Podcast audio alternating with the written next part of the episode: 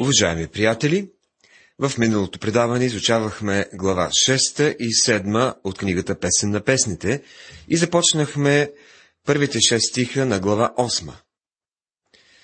Възхищението на невястата бе главната тема, която продължаваме и в това предаване. Чуйте седмият стих. Много води не могат угаси любовта, нито реките могат я потопи. Ако би дал някой целият имот на дома си за любовта, съвсем биха го презрели. Чувствата между Христос и невястата в тези заключителни стихове, както винаги, са много силни. Много води не могат да угаси любовта. Колко пъти сме го предавали и въпреки тези непрекъснато повтарящи си провали, неговата любов към нас не е угаснала, нито се е потопили реките от грехове в живота ни.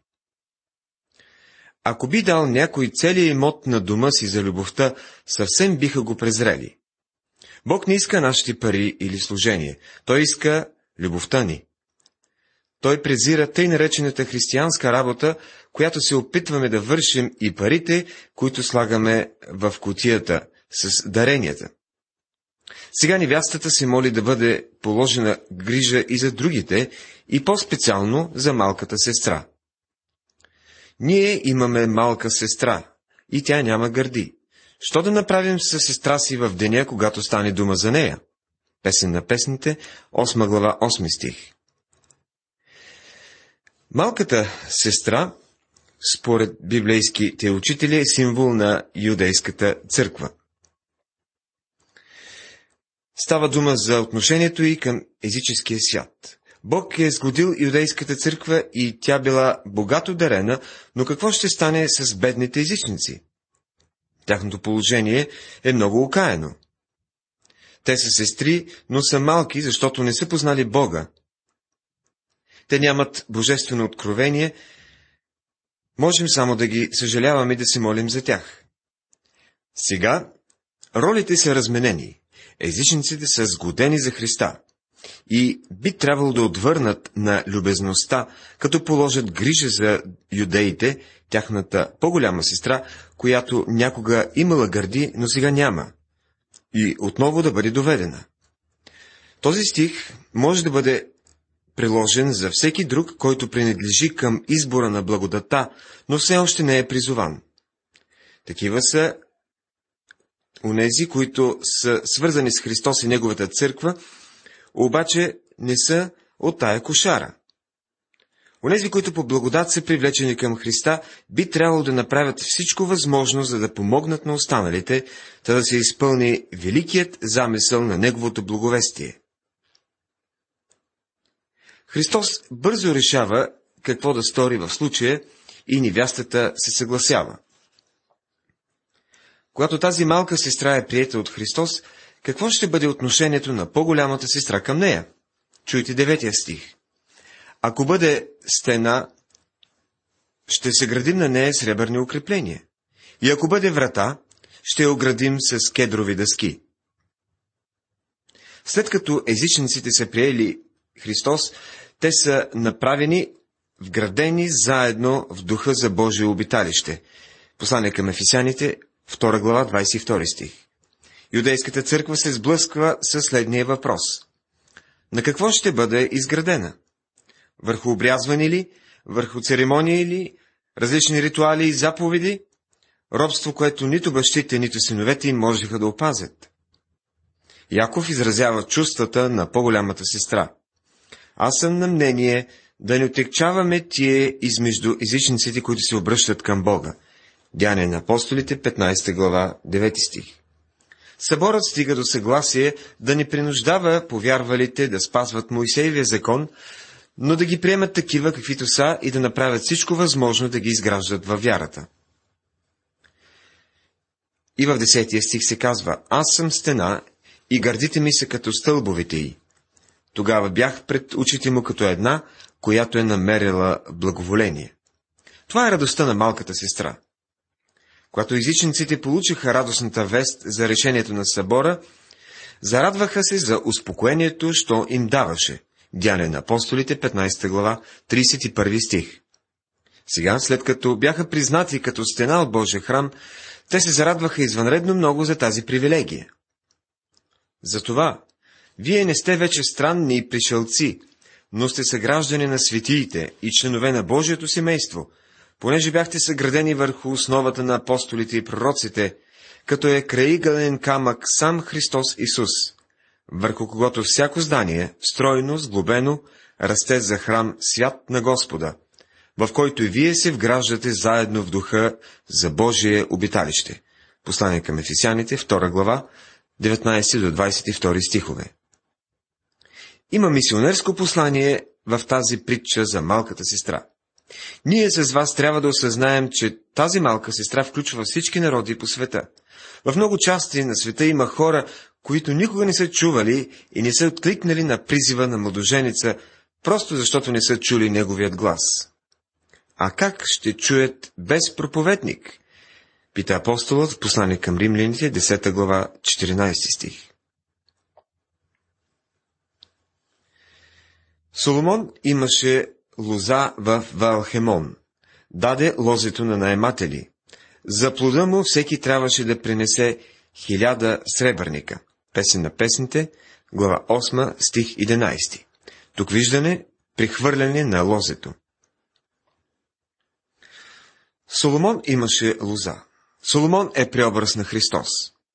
Невястата, която е обединена църква от юдеи и езичници, ни разказва историята на лозето. Първо, то беше под управлението на своите първи собственици, народа на Израел, а след това беше предадено на грижите на тази малка сестра. Това е същата притча, която Исус разказва в Евангелието на Матея, 21 глава. Става дума за някакъв човек, който насъди лозе, постави ограда около него, изкопа ров около него, изгради кула, а след това го даде на някакви хора да го гледат и да му дадат после рента, когато се върне от дългото пътуване, на което тръгва. Когато дойде времето да си прибере плода, той изпрати някои от своите слуги да приберат това, което му се полага, но те бяха бити и убити. Накрая той изпрати своят син. Но, казва се, земеделците, като видяха сина, рекаха помежду си. Той е наследникът. Елате да го убием и да присвоим наследството му. И като го хванаха, изхвърляха го вън от лозето и го убиха. И тъй, когато се дойде стопанинът на лозето, какво ще стори на тия земеделци? Евангелие от Матея, 21 глава, 38 до 40 стихове. Отговорът е, че той ще погуби злосторниците, а лозето ще даде на други земеделци. На първо място, Христовата църква е неговото лозе, приятно място, където той обича да се разхожда и да се радва на плодовете му. На второ, той ни е доверил своето лозе като на наематели. Привилегиите на църквата са, че добрите неща, които той прави за нас, трябва да се пазят като свещено доверие. Службата на църквата е наше задължение. И на трето, той очаква рента от тези, които обработват лозето му и на които то е поверено. Тук в книгата Песен на песните си казва, че идва за да принесем плод и всички, които ползват привилегиите на благовестието, следва да изпълняват евангелския си дълг. Въпреки, че Христос е дал лозето на наематели, то все още е негово и той винаги го гледа с добро. Някои тълкователи разглеждат следните слова като Христови думи. Чуйте 12 стих. Моето лозе, собствеността ми е под моята власт. Хилядата нека са на тебе, Соломоне, и двете на уния, които пазят плода му. Двете на уния, които пазят плода му, на тях ще им бъде заплатено за труда. Така и Господ е наредил, защото проповедниците на благовестието да живеят от благовестието, казва апостол Павел в първото послание към Коринтени, 9 глава, 14 стих. Хилядата нека се на тебе, Соломоне.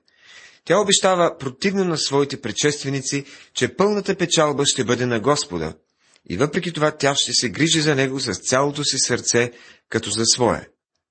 моето лозе, собствеността ми е под моята власт. Исторически погледнато, ранната църква се е грижила за лозето точно така, както е обещала.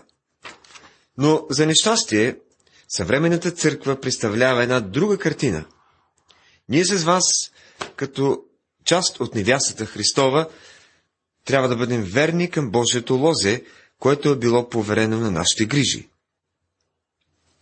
Църквата, за да се радва на привилегиите на лозето, трябва да ги, да ги владее винаги. Пазенето на лозето изисква постоянно грижа и усърдие. Ето защо това са по-скоро думи на невястата. Моето лозе, собствеността ми е под моята власт. Тя е изстрадала своята грешка и глупостта си, като не е опазала своето лозе, но сега решава да се поправи. Сърцата ни са за лозята, които трябва да пазим с усърдие.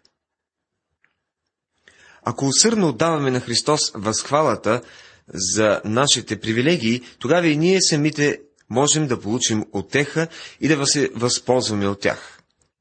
Ако собственикът на лозето спазва своето задължение, наймателите ще бъдат добре платени за своите грижи и главоболие. Чуйте 14 стих. Бързай, възлюбени мой, и бъди като сърне или еленче върху планините на ароматите. Невястата казва на господаря на лозето, върни се. Отново в книгата Откровение, последното нещо, което тя казва е Амин. Дойди, Господи Исусе. Откровение, 22 глава, 20 стих. Той купне често да слуша за нея. И сега тя купне за бързото му завръщане при нея. Истинно вярващите, които очакват Деня Господен, са нетърпеливи. След разговора със своя възлюбен, невестата чувства, че той може да прекъсне, завършва с прочувствена молба за усъвършенстването и продължаването на това щастие в бъдеще. Така и ние, за нас е добре да завършваме нашите богопочитания с радостно очакване на славата, която ще се разкрие. Ние не бива да се разделяме без надежда за нова среща. Добре е да приключваме всяка седмица, всяка събота с мисли за вечната събота, след която няма нощ, нито има почивен ден след нея. Добре е да завършваме всяко нещо с мисли за вечния празник, когато ще седим с Христос на Неговата трапеза, в Неговото царство, и да закриваме всяко събрание с надеждата за общо събрание при събора на първородния, когато времето и дните няма да имат значение. Приятели, не мисля, че можете да изречете това дойди Господи Исусе, ако не познавате Господа и ако не го обичате и не го правите познат на другите около вас. Можете ли да погледнете нагоре и да кажете, Ела, Господи Исусе, Апостол Павел каза, че Бог ще дойде, ще даде корони на тези, които са възлюбили Неговото пришествие. А да възлюбиш Неговото явление означава да обичаш Него самия, така както невястата с нетърпение очаква и се подготвя за идването на своя младоженец, нейният любим. Завършваме разглеждането на тази великолепна песен на песните с едно стихотворение, написано от Хърбърт. Ела, Господи, главата ми гори, сърцето ми топти. До кога ще се бавиш? Кога ще дойдеш ти? Твоето бавене ме наранява тъй дълбоко, и духа в мене стене нощ и ден. Яви ми се или вземи в небето си ти мен. Ако ти останеш безмълвен, защо аз да остана? Боже мой, какво е то свят за мен, ако не една рана? То свят на скръп, облаци и тама, надалеч. Надалеч трябва да стана и да те видя в този ден. О, яви ми се или вземи в небето си ти мен. Говорим за жетва, но такова нещо няма, но когато оставим своето зърно и слама, безплодна година се явява, която ни води към Твоя последен, възлюбен и страшен ден. О, яви ми се, или вземи в небето си ти мен. Уважаеми приятели, нека накрая да направим едно обобщение на тази чудесна книга Песен на песните. Както вече казахме в началото на изучаването на книгата и във въведението, героите от диалога в Песен на песните са Соломон, Соламката и Ерусалимските дъщери. В описаната история Соломон е младоженецът, а Соламката е невястата. Две са възможните приложения от предобразното значение. Израел е невястата, а Яхве или Яхова е младоженецът. Вярващите юдеи в старозаветната епоха съвсем ясно са виждали предобразното значение на тази книга, което им е помагало да приемат каноничността на книгата. И второто значение – църквата е невястата, а Христос младоженецът. Третото приложение произлиза от второто и в смисъл, че отделният вярващ човек е специалният обект на Христовата любов. От практическа гледна точка това е най-интимното приложение, което християнинът може да извлече за своя собствен християнски живот от символичното тълкуване на книгата. Според някои други изследователи, в историята на песен на песните участва и друг герой, овчарят Любим, от седмия стих на първа глава, от чиято любов Соломон се опитва да откъсне соламката. Причината, поради която има различни виждания за сюжета на песен на песните, е, че в библейския текст участниците не се назовават по име. Например, възгледът, че в поетичната драма говорят двама човека, твърди, че Соломон изцяло говори в четвърта глава, докато според възгледа за трима участници, Соломон говори в четвъртата глава, първите шест стиха, следващите са думи на овчаря Любим. Но както Джон Филипс изтъква, трайното значение на тази книга е ясно, независимо от това, кой възглед се поддържа.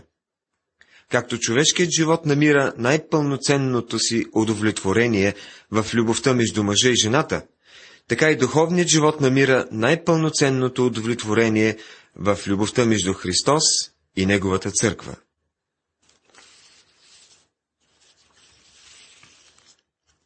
Книгата е написана специално, за да разпали чувствата на Божия народ. Ако еклисиаст набляга на мисленето, песен на песните набляга на чувствата на хората, отдали се на размишление. Затова и Андрю Милър пише, няма нищо, от което хората на този свят да се страхуват толкова много, колкото от самотата и размишлението. Те предпочитат да бъдат претрупани с задължение, отколкото да си позволят свободно време за размисъл. Наистина, не се е променила човешката природа от тогава. Христологичната цел на песен на песните е да потикне всички християни да отделят време, за да размишляват благоговейно за Господ Исус Христос.